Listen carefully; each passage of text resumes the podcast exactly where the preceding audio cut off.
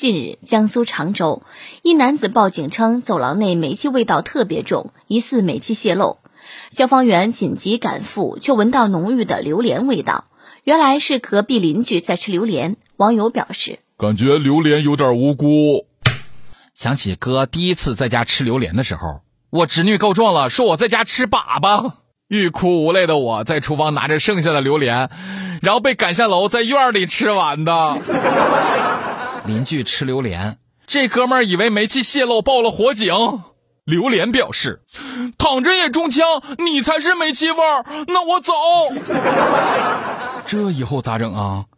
我喜欢吃榴莲，难道以后吃之前先和邻居打一声招呼吗？感觉榴莲和邻居都好无辜啊。啊，还好邻居没有在家烤榴莲，微波炉打榴莲，他们都说是栗子味儿的。我打完这么一闻呐，屎味儿的。可以说这哥们儿警觉性挺高的。话说，天然气管道添加的四氢噻酚和榴莲的风味物质乙基二丙硫醇都是含硫化合物，有类似的感觉不奇怪。而且爱吃榴莲的和不能吃榴莲的闻的不是一个味儿。